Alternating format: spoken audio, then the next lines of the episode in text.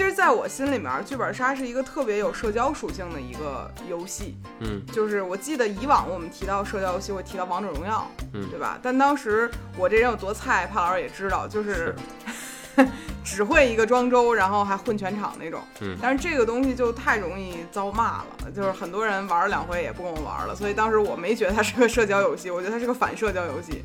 呃，我其实觉得剧本杀也是一个反社交游戏。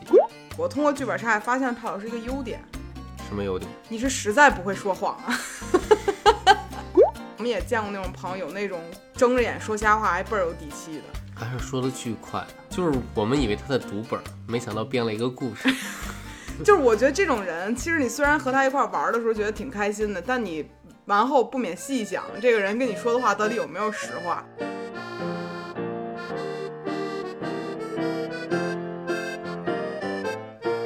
欢迎来到百分之十 Radio，我是胡心树，我是过敏的帕洛马尔。是春天过过敏的帕老师。嗯你嗯，听这鼻音，春天太烦了。已经过第二期儿敏了，现在是。对，花粉一季，人流絮一季。是帕老师现在挺可怜的，而且最近我俩还产生一点小分歧，所以今儿也没有嘉宾，我们俩就来聊聊我们这个小分歧。帕老师说说吧，什么分歧？最近是婚姻树疯狂喜欢上了剧本杀这项活动。对上瘾了，最近，嗯 然后帕老师就有点儿不太高兴，是吧？这玩意儿太耗时间了。你就觉得我耽误了很多时间，没有陪伴着你。嗯，也不是不陪伴我吧，就是就是一玩就是四五个小时，对，然后其他啥也干不了。嗯，嗯，我们先给大家普及一下啊，可能很多朋友已经知道剧本杀这个东西了，因为包括前两天微博热搜也上了，说全中国剧本杀馆已经超过三万家，是吧？嗯有这样一条热搜。那它是个什么呢？它其实就像是呃过去的这种就是桌游，但是每一个桌游这个事儿它有一个固定的剧本在那儿，每个人嗯拿一个本儿扮演一个角色，你也不用像密室一样跟 NPC 对话，也不用跑来跑去的，你就坐在这儿说就完事儿了。一桌上几个人，然后互相讲一讲，然后谁是凶手，拿一些线索之类的，这样的一个东西。嗯，不知道我解释清不清楚，感觉挺混乱的。其实不太同于桌游，它起源其实有有点像就是美国那种地下城那种游戏。嗯就是你在那个《生活大爆炸》里看过，他们几个人扮演什么巫师啊，嗯然后去打怪之类的，这样去演绎一个，也是这样的一个活动。就反正本身是有身份的，然后也有剧情，对然后你得按照这个东西去投入的带入进去去扮演，嗯然后才可以去完成这样的一个游戏。对，起初其实咱俩最开始就是接触这个游戏是在前年吧，前年反正疫情之前那一年，嗯然后咱们去朋友家的时候被他们扣下来了。是，这位朋友曾经也上过我们的电台，就是陈可辛，嗯然后扣下我之后让我当这个主持人，当的特别燥对我还给人发错线索卡了，但那是我第一次啊。我们有嘉宾，我们的嘉宾是我们的小猫咪，他不愿意听我们聊剧本杀这事儿。反正我继续了啊，然后那个是咱第一次接触，然后我当时就觉得挺挺有意思的。你当时什么感觉？我都快睡着了。真的吗？嗯，我看着你因为那次我是去接你回家，哦，对，第二次你有了身份啊，你当时觉得怎么样？也不怎么样。也不怎么样。就帕老师好像对这种熟读文本，然后去演绎的过程不是很感兴趣。嗯，首先就是时间太长，二是我觉着剧本不都是很有意思。那你有没有过你觉得很有意思的？我们这嘉宾有点抢话，歇会儿啊，渣渣歇会儿。嗯，比如年轮，我觉得还是挺有意思的，你现在还能想起来那个剧情吗？能想起来啊。我我的印象中只有年轮这个本儿特好，但是它讲的是什么，我基本上已经想不起来了。然后我就会发现，其实我好像沉迷于剧本杀的那个过程，就像是我短暂的进入了一段人生，然后快速又抽离出来，然后失忆了，然后翻到下一个那种感觉。嗯，我没有兴趣进入人生那么久。就四五个小时，你觉得一般？对那你玩 PS 五游戏玩也玩一个月呢，有的我也没有每天就是四五个小时那么玩吧，有啊。确实有。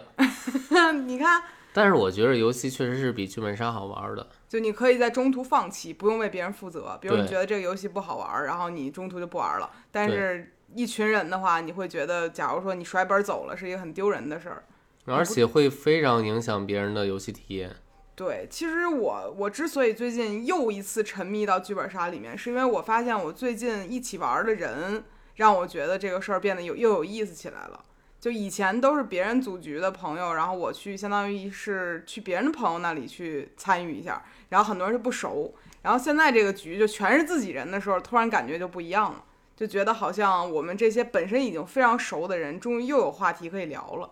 你还是我们公司那些人，对，其实在我心里面，剧本杀是一个特别有社交属性的一个游戏。嗯，就是我记得以往我们提到社交游戏，会提到王者荣耀，嗯对吧？但当时我这人有多菜，帕老师也知道，就是是 只会一个庄周，然后还混全场那种。嗯但是这个东西就太容易遭骂了，就是很多人玩了两回也不跟我玩了，所以当时我没觉得它是个社交游戏，我觉得它是个反社交游戏。呃，我其实觉得剧本杀也是一个反社交游戏。为啥？首先，我觉着它虽然会在某些情况下会加速你和另外一位朋友的关系的进一步发展，嗯但是我觉着你在，我给你举个很极端的例子，嗯如果你和南哥是刚认识不熟的朋友，嗯，你和他玩了一次剧本杀之后，你觉得他人怎么样？你这有点就是攻击场外场外攻击嘉宾了啊！南哥听见会骂你的。所以，所以你的意思是说，在剧本杀的过程中会暴露一个人很多的这个本性，然后这样你会帮你快速 pass 掉这个人，是吗？我我觉得不是本性，而是他放大了一些问题，比如嗯南哥他就是不喜欢玩儿，他会玩手机，嗯，但这个是这样的，就是我们前提条件是共同愿意参与进来的人，就是愿意搞好这一把的。对，在我的印象里面，就是说，呃，我是一个不能喝酒的人嘛，嗯，你也知道，所以其实我看成年人的社交行为，在线下见面，大多都是说出来喝个酒嘛。嗯但这个事儿对我来讲特别尴尬，因为从来没有人叫我去喝酒，因为他们知道我喝不了。然后在我的这个社交范畴里面，就是没有什么办法能一下见到一群人。嗯，直到那一次 被陈可辛叫到他家去之后，我突然发现，哎，原来我可以和一群人待在一块儿聊一个事儿，也没有人会 diss diss 我说你不喝酒，然后怎么不说话呀？大家都都在说，然后我就突然间觉得，哎，好像我找着组织了，就是那种可以不通过酒精也可以发酵出友谊的感觉。嗯啊，当然他人数也比较多，对，然但是，嗯，就像你刚才说的，就是有的时候可能你会在一个一车人上面发现一些人，他会暴露出来一些东西。嗯，对我印象很深的就是我们曾经有一次去玩一个本儿，嗯然后有一个女孩，她就有点儿说话支支吾吾的。就是阿巴阿巴阿巴这样说话，然后当时我们就怀疑她是凶手，嗯，然后她也说不清楚，然后后来发现她又不是，就是有从有他确实本平常说话也那样，对，说平常说话也那样，然后最后发现呢，他就是，然后当时我就很生气，就心里有种隐隐的怒火，就是感觉哎，为什么这个人说话说不清楚？我们怀疑他，就说他本来是这样，然后后来又说他不是，所以当时那段时间我就有点抵触剧本杀这个游戏了。当我和不熟的人一起玩的时候，就我会发现，可能在表达的过程中，你会被一些人他的场外的一些东西带走。还有我印象很深的就是有一次玩剧本杀，然后我记着有一个人拿手机在偷偷的查本，我记得这次，嗯而且这次是我发现的。对，就这种感觉也很尴尬，就是大家本来一块儿出来玩儿的目的呢，是为了高兴。嗯结果呢，我在写黑板报的时候，就是记线索的时候，回头一看，有人在查拿手机查这个东西，就赖我这个五点二的眼睛，你知道吧？就能瞟见这些。当时我那瞬间心已经凉半截儿了，就我感觉这个事儿，就是这种事儿上的作弊，会让人觉得特别的没意思。没必要。对，然后到后来就证实了，确实是这么回事儿。嗯然后我们就更尴尬了，就不想再带这个人玩儿了。嗯对，所以其实我觉得他反而是一个让我去甄选朋友的一种方式。到我目前为止啊，我是这样觉得。嗯，但帕老师好像对于我们剧本杀，哎，我们剧本杀对我们剧本杀有很大的恶意啊。就是我觉着你和一朋友初次见面就要尔虞我诈，这词儿用的很真实啊。对，就是要骗嘛。嗯嗯，然后咱俩又不咋会说谎，我其实还行，我这人现在越来越说话说谎不打草稿。因为我不玩了嘛。对我们俩其实有个致命的问题，对我其实是会觉得说 CP 就是不能叫 CP 情侣吧，嗯一起玩剧本杀是一个特别危险的事情。就我跟帕老师经历过好几回拿那种就是 CP 本儿，就俩人本身在里面有点剧情的那种，嗯，然后往往到最后都会反目成仇。就这个事儿就很危险，就给你凭空在爱情上多了一层 阻碍。我倒是无所谓，但胡老师每次代入感都极强。就是玩儿嘛，就要设身处地的为本儿里的人着想。嗯就我印象最深的就是前前几天咱们去玩拆迁的时候，帕老师在那儿就是跟别人哎谈上恋爱，结上婚了。然后我在这边就是一个孤身的老太太，然后帕老师还帮着别人来骗我，这个我当时就觉得心里头有点膈应人。你想那不，是为了代入游戏吗？我当时快气死了，你知道吗？关键那天还是帕老师的生日，马上零点过完就是他的生日。我当时心想，这个人生日是过是不过了。还好玩完之后我们就和好了。真没意思。那不然呢？拿了一个本儿毁了我们全部嘛。然后我后来就回想起来，就是咱俩之前玩过一个本儿，我到现在想不起来它的名字是什么了，就是讲老中青三对儿 CP，你还记得吗？嗯，然后咱俩拿的是中年夫妻，嗯，然后我演的是一个道貌岸然的中年女教师，然后我拿着你的钱说去买房，实际上我就去白马会所跟人玩富婆快乐火去了，然后玩富婆快乐火还给人烧坏了，然后还得赔人钱，就把你就是从你那儿拿的那些买房钱都去给人赔去了。当时玩到这个本儿的时候，我突然间就觉得，原来这就是 生活。你生活是这样的没。有没有没有，当时我玩的时候就觉得啊，就是玩本儿的时候，可以把你所有那些心中的邪恶的想法，都在剧情当中展现一下。嗯嗯，但是我觉得，比如说现在的大部分剧本杀，它其实写的东西都是挺阴暗的，是吧？因为我觉得你要是都特阳光，有什么好盘的呢？它就是特别的惨。你老是拿那个残本儿。是，对，就是其实我就是玩了这两年嘛，然后我自己去分类的时候，就发现情感本儿这个东西就特别不适合我。虽然我口口声声说自己是个情感博主，但是我完全带入不到情感本儿的这个过程当中。我们周围的朋友都这样。对，我们就无论玩什么都很想笑，就我们没有办法沉浸到那种就是恋爱脑的那个过程当中去玩游戏，所以一般情感本儿我们就 pass 掉了。嗯，然后后来呢，我发现有这种硬核叫密室本儿，然后我发现我们这群人就主要脑子也跟不上，但是玩这个本儿的时候就特别痛苦。所以胡老师在玩了那么多本儿之后，发现了一个新大陆什么新大陆？——快乐撕逼本儿。就是我发现我喜欢剧本杀的终极奥义，还是主要可以跟熟悉的朋友撕起来。嗯，就我觉得就是朋友们之间太熟了之后，真的没有话题再聚到一块儿再聊了。因为所有陈芝麻烂谷的事儿，大家互相都知道，嗯除非就聊了你今儿中午吃什么，明儿晚上吃什么，就挺没意思的。就剧本杀成了我们这些人唯一能够凑到一起再聊点什么的一个契机，基本上是这样。那帕老师这种不爱说话的人，在场上就特别没意思。嗯，但是我通过剧本杀也发现帕老师一个优点，什么优点？你是实在不会说谎啊！我都快笑死了。那天我们去玩一个本儿，帕老师被逼无奈被我拉过去，然后那个本儿有一个线索卡，说帕老师那儿有非常多的存钱罐儿。然后我问他，我说你为什么有这么多存钱罐儿？你是不是拿它去干什么什么了？我说我去批发了，批发去卖。就是这种低级的借口是没有人会相信的。但是呢，你在那儿死活就演就编不出来一个谎，最后说了一句说，那我要是说了，这就没法玩了，就直接把这个捅到了最后。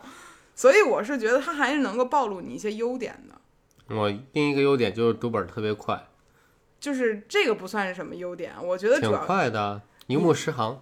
你的游戏体验里面过程中会让人觉得你是一个非常单纯的小可爱，嗯，就什么谎也撒不明白，确实是。就是这个谎圆的根本就圆不利索。嗯，但是我们也见过那种朋友，有那种睁着眼说瞎话还倍儿有底气的。还是说的巨快，就是我们以为他在读本，没想到编了一个故事。就是我觉得这种人，其实你虽然和他一块玩的时候觉得挺开心的，但你完后不免细想，这个人跟你说的话到底有没有实话？因为他我觉着，我觉得你不能那么想，你这么想还是会出现，就是你在社交上，这就是成了一个反社交的游戏了。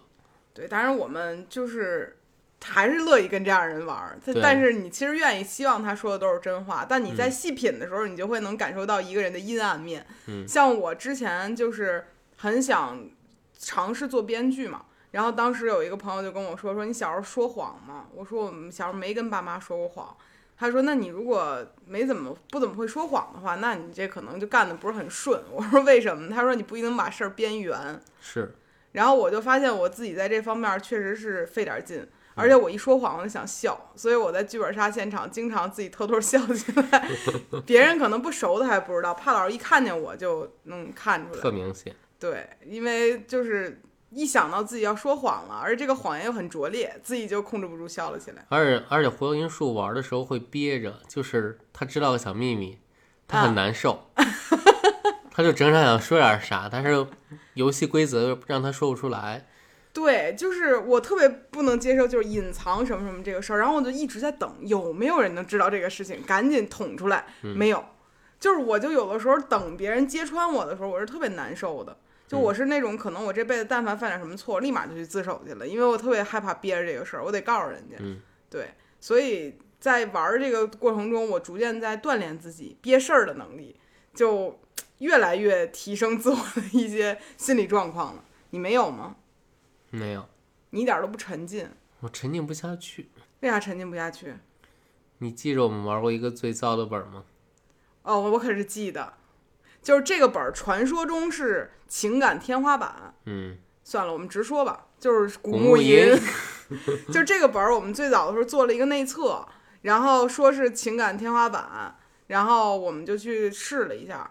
然后我们这些人真的是，可能是咱们自己人自己不行啊，真的不赖人确实不行。但当时的 DM 就摁头让我们哭哭，因为他知道这是个情感本儿，他也没想到我这些人这么冷血没有感情，然后我们完全就哭不出来。然后过程中那个人还问我说：“你为什么没有感情？”我说：“我是个情感博主，我为什么没有感情？”然后那场就玩的很糟，让我们这些人彻底识破了自己的面具。嗯嗯，但是帕老师，我印象中你在玩年轮那一次那个本儿的时候，还是动情了的，你记得吗？嗯那个本儿确实很好。对吧？我记得当时你曾经也是有过一丝内心颤动的，嗯，嗯。当时什么感觉？我觉得那也是你刚开始玩不久吧？那个我是扮演，就是那个谁的父亲，嗯，然后就我还是不太想剧透这个这个游戏，我觉得这个本儿真挺好的。那就不剧透了。嗯但这对你来讲应该是巅峰体验了，是吧？对，那其实对我来讲，巅峰体验除了年轮以外，还有豪门惊情系列的月楼蛙，就是轨迹，你记得吗？当时咱们在家一块玩，还有南哥、陈可辛，大家都在月楼蛙。是我当主持人那次，嗯，你再说是我当 DM 那次。我想不起来了，反正就那次，然后给我的印象特别的好，就让我突然间觉得说，哦，恍然大悟。其实我玩剧本杀特别就是爽的一个瞬间是，我在推到某个线，我推出来那一瞬间，然后揭开了一个大的谜题，就非常爽。就是你小时候不看柯南吗？看了对，你看柯南的时候没有想象过你就是柯南吗？没有？我从小就想象中我是柯南，我想我那么点个儿，拿我拿着手表把我的小五郎叔叔打倒，然后我替他去破案，我一直都那样想。所以我在玩这个游戏的时候，一直有那种童年圆梦的感觉，就是侦探梦。所以其实我并不喜欢拿凶手本儿，我只喜欢拿就是有一些脏事儿，但是可以最后纵观全局那种本儿，会让我觉得特别爽。我就觉着当凶手比较爽一些，当其他角色都比较无聊。但我可玩过一个凶手边缘本儿，就是你们所有的人事儿都都在那儿，只有我什么都不知道，我只是碰巧偶然的杀了个人。然后我们其实刚才聊了很多都零零碎碎的啊，然后我们回到这关于社交这个事儿上来，嗯我觉得当代的年轻人社交这个事儿就挺难的。对我之所以很依赖于或者很疯狂于这个游戏的原因，就是我找不到其他理由可以同时和很多朋友在线下见面了。如果我恰好不喝酒的话，你比如现在能容纳多人进行社交的，我想想，王者荣耀嗯，喝酒王者荣耀就五个人，撑死了。加对面呢，我演的好，对面也加我好友 行，嗯，然后喝酒、嗯，打麻将，打麻将四个人也不算，也算多人吧，超过俩都算多人。嗯，没咱俩还不会，对，没了，还有啥呀？蹦迪，那就无限多人了，那是。对，但是那种属于我觉得是限制挺多的。首先，他会待到比较晚，就但是那个属于是在一个群体下面，每个人都是独立个体的玩法。而且好像也得喝酒。对，嗯，对，所以其实我会觉得说，嗯，年轻人想要去社交的时候，我们想要去认识更多新的人的时候，好像没有什么场所可以给我们提供这样的机会。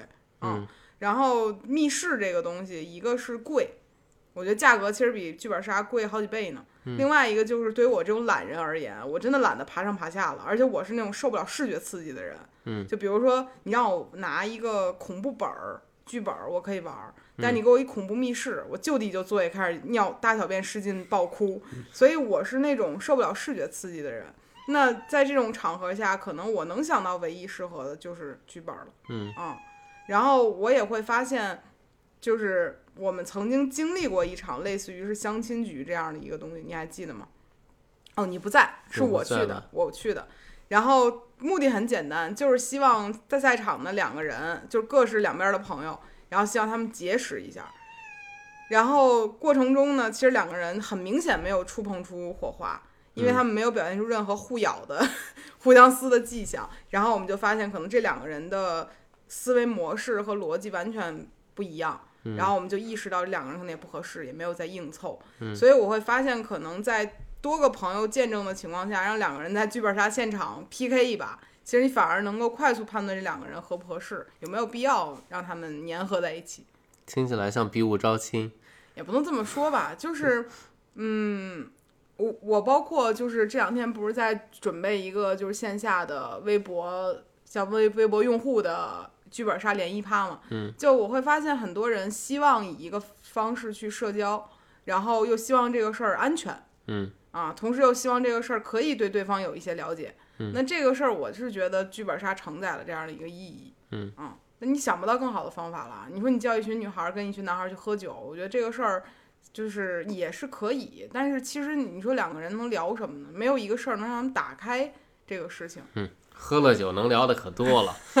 哎，其实我挺好奇的，就是喝完酒能聊出什么来呀？因为我不喝酒，我是只是什么时候都可以跟大家聊。喝了酒能聊的啊，哎呀，作为一个山东男人，喝了酒能聊的，我给你讲讲，我也讲不出啥来。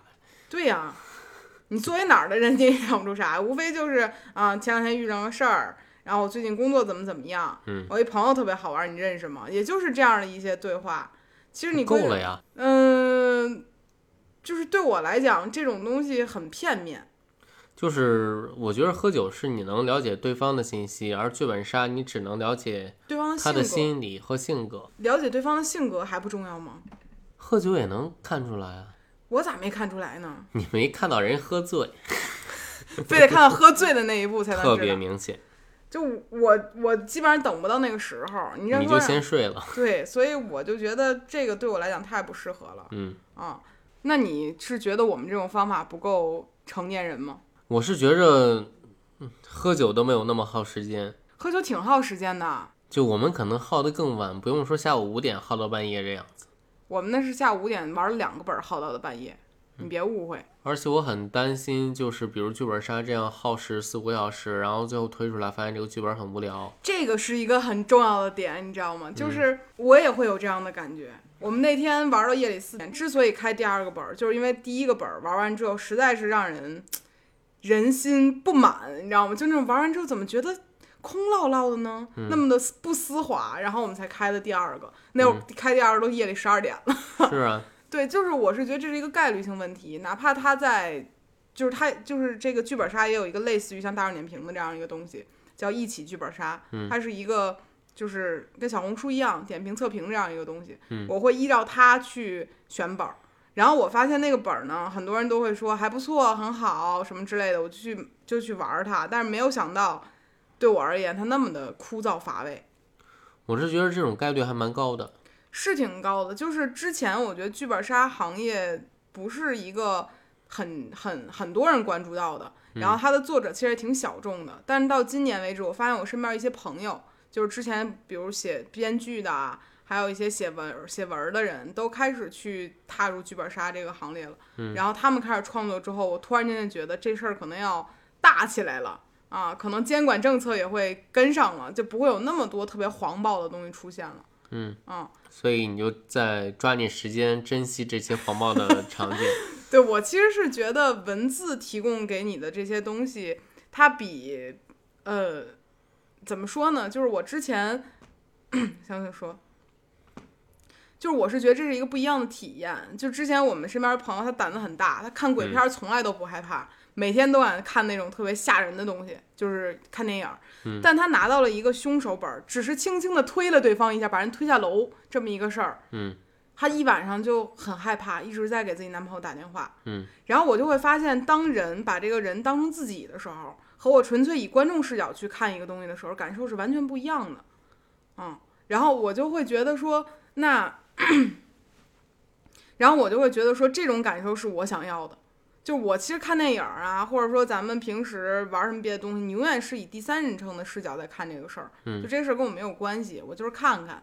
但你拿到本儿的时候，你突然间需要去演了，需要为你这个剧本里面人说话了，你就意识到哦，这是我我本人，我应该这样去弄啊、所以我也能理解很多人玩情感本儿最后有了情感，这是很正常的。我前两天看见微博上有一段话，特别的 甜，你看那段话了吗？一个人说我在我们在剧本杀里才当了几个小时的情侣，然后那另外一个人说没当够，那我们现在在一起吧。哟，酸臭味。对，然后当时我看到那个时候就哇，好甜哦！就在我们这些人忙着撕逼的时候，人家在那搞对象呢。所以说这个不一定是不好的。嗯，也有不好的地儿啊。你比如六七个人一块玩这个版，嗯。然后这时候有一对儿刚谈恋爱的情侣，嗯，他们两个明明是仇人，那就是昨天，昨天我跟你说，昨天我们玩的那个本儿就很危险，就是一个渣男彻头彻尾的骗了一个女孩儿。哦，我说的不是这种例子，那是啥？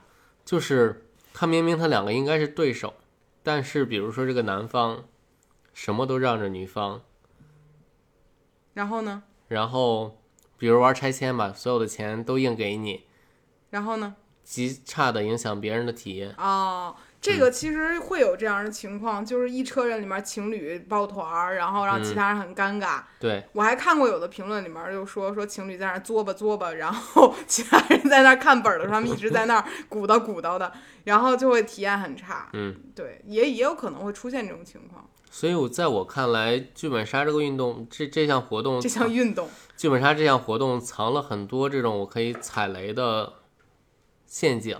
是嗯嗯，这是我不太喜欢这个活动的原因。是吧？其实我中间有一段时间不太想玩，也是因为这些原因。嗯就是人的状态首先不可控，因为嗯每个人可能今儿我心情不好，我就甩本儿了。嗯然后有还有就是本儿不可控，因为好好玩的本儿没有那么多，对，就肯定都有 bug。之前咱玩过好多变革元素的本儿，那里面 bug 卡的，我跟你说就简直是，就是你也不知道他怎么想，突然间就得那么弄了。嗯，对还有很多传统文化的本儿，对，还得有历史背景知识的。我觉得那种还好。那是因为你历史好，我记得当时咱玩那个本儿的时候，就是关于辛亥革命还是什么的，嗯、然后你你说了，对，我们才能知道。但是我觉得很很担心的就是，好多那种本儿一般都是推金木水火土，啊，也是，嗯，就非常的思维定式。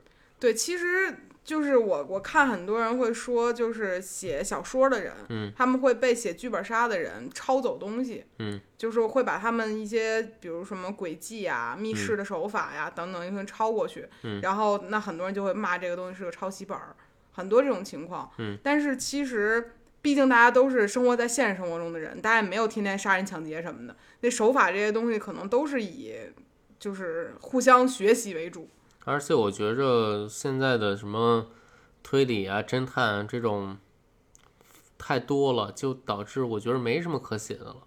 对，而且现在我我玩了得有几十个本儿了吧，嗯感觉已经到了那种我拿着本儿，基本上就已经猜明白这事儿大概会是什么样的情况了，嗯就老玩家的痛。嗯 所以我还是非常喜欢豪门惊情他们系列的本儿，嗯就是针对于老玩家的快乐啊，因为真的线索极其庞大，极其碎。然后你要把它都拼起来，你需要特别认真的、用力的干这件事儿，可能就一个特别小的线索就牵着所有的事情。嗯，但是我还是很快乐的。我还是觉得没有玩游戏快乐。我会发现，好像在剧本杀馆里面的直男出现概率相对小很多。嗯，因为我我不太负责任去把这个剧本杀和大制作的游戏一块儿对比，但是相对比较于，就是我在我心中的话，嗯，游戏远远超过剧本杀给我带来的快乐。就更快速、更极大的刺激你。也没有，就不管是剧情啊，比如说我特别喜欢的《荒野大镖客》，嗯，呃，它你把它放到一个剧本杀里，我觉得它是一个非常浪漫的情感本嗯。嗯他就讲了一个男人的从杀人放火到对自己的救赎，就是是他花了八年时间去打造这样的一个剧本，这样一个视听的效果。嗯，然后我觉得这种东西我去玩儿几天给我带来的快乐是非常强烈的。嗯嗯，但是这个你没有办法和别人一起作战啊，可以可以晚上作战，但是你不认识那些人啊，我可以认识啊，我可以让别人联网。但你没办法叫十个八个人一起啊。那你比如 GTA 五是可以叫几个人组成一个社团的，然后呢，就可以一起打劫、杀人、放火。你看这，嗯，对我说了，就是这样，其实有点不负责任，因为毕竟两个活动它在前期投入的成本是非常差距非常大的。对，嗯，就可能对你来讲，你觉得那样会，比如跟我们一起玩这个，从读本开始主持这那，很浪费时间。嗯但是从你的视角，可能你一个人就可以欣赏完整个剧情，你慢慢去解锁它。嗯其实每个人需要的点不一样。嗯嗯而且我觉得随着剧本杀现在慢慢的发展起来，我觉着，呃，本儿的质量是在下降的。我关注的一些工作室啊，他们感觉在产出的内容上会逐渐变水，嗯因为年轮后面又出了第二波、第三部，就是嗯面具和鱼香，其实他们就没有办法达到当时就是年轮给人的那种感觉了。嗯啊，而且我也没有觉着剧本杀在随着，比如说它的收益变多，嗯嗯、而变得更精良一些。嗯，有的有，嗯、你是说塑封更好吗？不不不，它有一些东西会连带着很多。最开始咱玩的时候不就是纯线索卡吗？嗯。后来又有了音频，就是制造效果什么的。嗯现在还有一些会出一些，比如说实实景沉浸式的，嗯跟密室有些区别，就是你不需要去找线索，但是会有这个演员给你演一出还原的戏。嗯啊，再后来，现在那天咱玩了一个本儿叫《隔墙有眼》，嗯已经开始有视频了，就制作视频给你放着看。嗯就它其实的制制作精良，在通过它的一些周边信息越来越丰富。嗯啊但是对于我来讲，其实我还是更喜欢纯粹的圆桌式推理，就坐在那儿推就完事儿了。嗯，因为越复杂的东西，越容易让我脑补出来更可怕的东西。嗯，视频你也不敢看。我不敢，就那个隔墙有眼那个本儿，我建议啊，就是如果胆儿小的朋友别看了，他那是给鞋盒上掏一窟窿眼儿，把 iPad 放进去，让你看那个视频，嗯那个视频又极其的吓人。我觉得视频还好，其实最后给我发的那个纸，我才是害怕的。就是让你发现自己所有看到的和真实发生的是不一样的，对吧？嗯所以其实像帕老师有时候会觉得，好像玩了这个本儿完之后心里特堵得慌，对，然后你就会更厌恶这个东西。嗯，就是你把它放当成一个放松的娱乐活动来讲，它讲的事情大部分都是非常的压抑，嗯非常沉重的。嗯然后这个沉重也不是就是为了感动或者干嘛的，他只是为了博人眼球。我觉着就可能这样更好卖这个本儿，嗯，嗯，所以我觉得这样是很没有意义的。确实。然后我印象中有几个好本儿，最后给大家推荐推荐吧，也算是我玩了这么长时间没白玩啊。有一个本儿叫《黑色党徒》，嗯这个本儿是根据真实事件改编的，它其实讲的是黑人的一些，嗯，就有一个本儿叫做《黑色党黑色党徒》，嗯我跟你说，就有一个本儿，它叫做《黑色党徒》，它其实是根据真实事件改编的，嗯它讲的是关于种族歧视之间的一些东西，嗯你最后推出来的时候会发现一些。让你觉得恍然大悟的东西，嗯啊，那个时候我会发现，我玩完这个本儿，它的价值观升起来了，而这个东西真的是有有教育到我的，所以当时玩完黑色党徒，我感觉很好。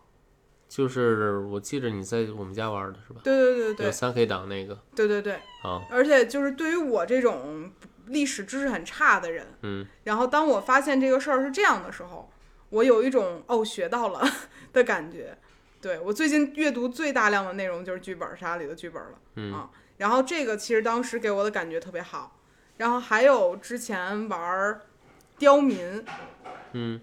这个本儿也是给我的感觉很好的一点在于，它就是一个纯粹的乡下的一个事儿，然后人与人之间勾心斗角，然后会因为人与人之间的事儿再出一些小意外什么之类的。然后这个好在于它没有逻辑上的 bug，也没有线索上的一些问题，然后我就觉得也挺好。但是你说能把它升到什么高度呢？也没有，就是管好自己，别传风言风语，这个是玩完的感觉。说完刚才那两个之后，还有几个啊，就是给大家再推荐推荐。第一个刚才年轮嘛，说过绝世好本儿，怕老师这种不爱玩剧本的人都会动情，很不容易啊。嗯。然后司奶杀手，非常欢乐，谁杀的也不重要，重要的就是互相抖了脏事儿就完事儿了，特别适合那种关系特别好的朋友。而且也没杀人啊。没有。对对，还有那种可能会胆儿小的朋友也适合这个，嗯没有什么别的事儿，就是撕就完事儿了。嗯啊，然后月落蛙就是豪门惊情系列的这个本儿，真的是我爱疯了，就我很喜欢那种有轨迹的本儿，就是互相可以去呃去猜到最后的时候恍然大悟的感觉，头皮一麻，很爽，所以很推荐月落蛙啊。然后就是木西僧之戏，嗯，这个我印象很深。这个本儿其实很好，嗯，唯独南哥当时拿了凶拿了凶手，彻底拉了胯了。对，对，但是他本身是个好本儿，这个我记着我当的 DM。对。然后当时这个本儿炒得很，很多人说好，玩儿之后确实不错。除了南哥拉拉胯那一那一步以外啊，都很不错。然后有一个本儿叫《夜火馆事件》，这本儿其实也是那种入门本儿，但当时咱玩的特别开心，嗯啊，就纯本格推理。然后南哥拿的还是凶手，完美逃脱，那是南哥人生中的高光时刻了，我觉得啊。然后刚才也说过拆迁，拆迁就是一个斗心眼子的本儿，嗯死不死的也不重要，就是看你有没有能个儿把别人拉到你自己阵阵营里面来。你说好玩吧，就是也还行；你说不好玩吧，可能喜欢推凶的人觉得就一般。对嗯咱这背景音乐可太吵了，猫叫狗叫的。对，乌鸦馆，这你都不知道，当时我跟他们去玩的。嗯它是一个密室本儿。你知道前面我们所有人互相挑脏事儿，高兴着呢。等到密室这一部分一出现，我们把本儿一撂，说算了吧，咱们吃饭吧。就是我们实在是推不出来密室本儿这个东西，嗯对我们而言很难。然后后来还玩了《坟来森林二》这个我也没有玩过。就那次下大雨的时候，你去剧本杀馆接我那次，啊，那个《坟来森林二》，它其实讲的是在泰国的背景下的一些，呃，还是本格推理，但是它套了一些变革的元素在里面。嗯对，然后还有好多什么古魂灵啊、老槐树啊、良辰吉日崩塌什么的，就玩儿特别早了，我都想不起来了。嗯玩过这么多之后呢，我的最大的感觉就是，我也好想 写一个剧本杀。写不出来。嗯就我曾经心里有一些障碍，嗯就会觉得说是不是人家写那么好，能给它编成一个故事。我后来看了一些本儿之后，心里就是障碍减轻了很多，就可能写的不好也可以写。就是如果你没有办法让这个案情案情的轨迹变得特别好，嗯那其实你也可以让人物关系变得特别脏，这样大家也有的玩儿。哦，你你写的目标也是这了。不是，就是我可能我毕竟没有那么研究过这些这些杀人手法什么的，但是我觉得人和人之间抖了脏事儿这个东西，我还是比较 擅长的。就算自己没有经历过，道听途说也知道不少。嗯所以今天呢，我们就聊了一大堆关于剧本杀的东西，大家也能从我的滔滔不绝中看出我最近对他的爱有多么的深沉。嗯，而帕老师沉默不言，也能看出来他有多么的厌恶。嗯 我还没有炸炸话多呢。是，帕老师今天就不太想说这个事儿，也无所谓了啊，毕竟这个事儿是我的爱，这也是我们最近的小小的家庭矛盾。然后呢，如果大家有什么关于剧本杀的想讨论的，也可以在评论里面聊一聊，因为最近我是觉得身边人逐渐都入坑了、嗯啊。对于我们这种不善喝酒的年轻人而言，只能靠着方式来社交了。啊嗯，最后呢，大家也可以在评论里聊一聊你的社交方式是什么样子的。嗯，而且周日不还有那个我们的那个活动吗？对，这个周日是有。对，大家可以在微博上扫一下那个二维码，填一下问卷。对，可以来我微博扫一下二维码，可以选择报名进入我们的剧本杀联谊趴。对，好，本期的节目就到这里啦。潘老师最后说一句话吧，好吧？好，感谢大家收听这一期播客。哦，这么干瘪。行了，知道了。又过敏又不爱玩剧本杀的潘老师陪了我陪跑全程。感谢你啊，感谢，拜拜。拜拜。